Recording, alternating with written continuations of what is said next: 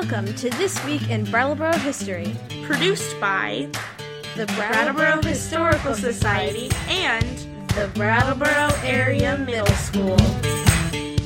Saturday, March 28, 1920, the Hinsdale Bridge between Brattleboro and Island Park collapsed into the Connecticut River. The winter had produced a great deal of snow, a warm spell caused a quick melt, and 8 to 10 inches of ice were still in the river. The Brattleboro Daily Reformer gave the following description of what led to the bridge collapse. The effect of the warm sun on the superabundance of snow in the woods was beginning to be felt. Brooks swollen by the contents of other brooks fed by smaller tributaries, had been pouring into the Connecticut River for days, and the accumulated volume reached flood proportions. The ice jam at East Putney broke away about five o'clock, snapping off trees on the river banks as though they were toothpicks in a giant's hand. When the river here began filling, it was known that the East Putney jam had arrived. With the water higher than ever, the thunderous grinding and pounding against the bridge girders became a continuous rumble and roar, and under the pale light of the moon it filled one with awe and a sense of impending calamity. From behind the rounded embankment wall at the west end of the bridge, a monster cake of ice insidiously crept into view and planted itself against the trembling framework of steel. It would turn neither to the right nor left, nor would it sink beneath the surface and pass on. It was brewing trouble.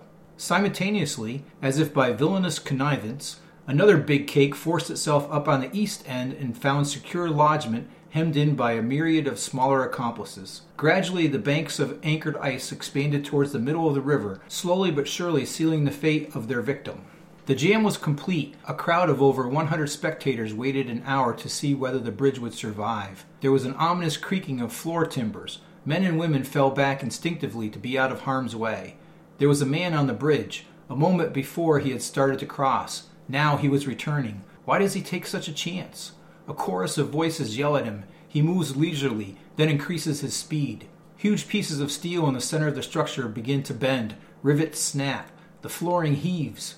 In their excitement, the people cling to each other. The bridge buckles in the middle, the high arches topple over, and with a mighty crash that startles persons rods away, it gives up the ghost and sinks heavily to the bed of the river, said to be 49 feet below the surface in some places, while the victor rushes over the spot and conceals every vestige of its victim from sight. But what of the man? He began hurrying too late. He couldn't make the distance, and he went down with the bridge. It was a little before 10 p.m. A crowd of people had been watching the ice pile up behind the bridge for almost an hour. 70 year old Cornelius Flanigan left Hoadley's restaurant in the Barber Block on Main Street and walked past Police Chief Wilson. Flanigan told the officer he was heading home. Flanigan lived on the island. Wilson told him the bridge was unstable, but Flanigan thought the bridge would hold. When Flanigan was almost halfway across the bridge, he heard the support beams begin to crack. He turned back and the bridge began to heave. People called to him to hurry and he increased his speed, hoping to make it back to land. When he was about 10 feet from the Vermont shore, the bridge collapsed and he was swept into the raging river full of ice. According to the reformer, Mr. Flanigan was practically a lifelong resident of Brattleboro. In his early life and for a long time, he was employed by the Estey Organ Company. Later, he devoted his time to plumbing. He was a good mechanic and possessed many likable qualities. The destruction of the Hinsdale Bridge 100 years ago led to the construction of the bridge we have today. The bridge is scheduled to be replaced within the year. The replacement will be the eighth bridge that has spanned the distance between Brattleboro and the Connecticut River Island, ninth if you count the temporary bridge that collapsed in December 1920.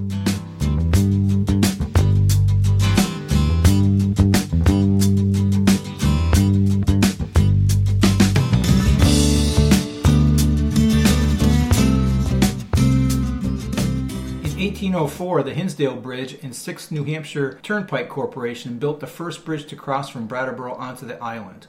Another bridge was also constructed over the creek that ran between the east side of the island and Hinsdale.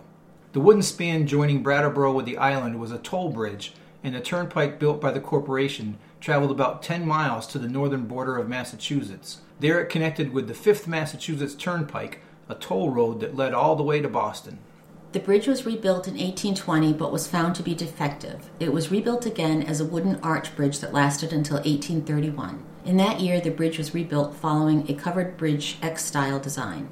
This covered bridge survived until February 1857 when ice and rising water swept the bridge off its abutments and it came to rest four miles south of here in Vernon. The covered bridge was rebuilt and lasted until 1869 when a flood down the Whetstone Valley wiped out the Main Street Bridge plowed its way straight across the Connecticut River and undermined the Hinsdale covered bridge abutment on the island. The island eroded, the abutment gave way, the bridge broke in two, and then collapsed into the Connecticut River. The Toll Bridge Corporation built another replacement covered wooden bridge. In 1888, the towns of Hinsdale and Brattleboro joined together to purchase a property of the Hinsdale Bridge Corporation for $15,000, and the bridge became free for public use. In 1903, the wooden bridge was replaced by an iron bridge at a cost of over $43,000. Brattleboro paid three quarters of the cost, and Hinsdale paid the remaining quarter.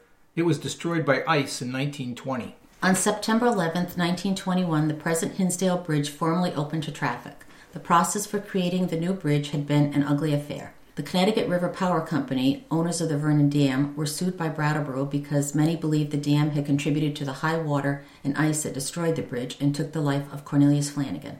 A temporary bridge built between Brattleboro and the island had also washed away in December of 1920, and in June of 1921, the new replacement bridge fell into the river while it was still being constructed.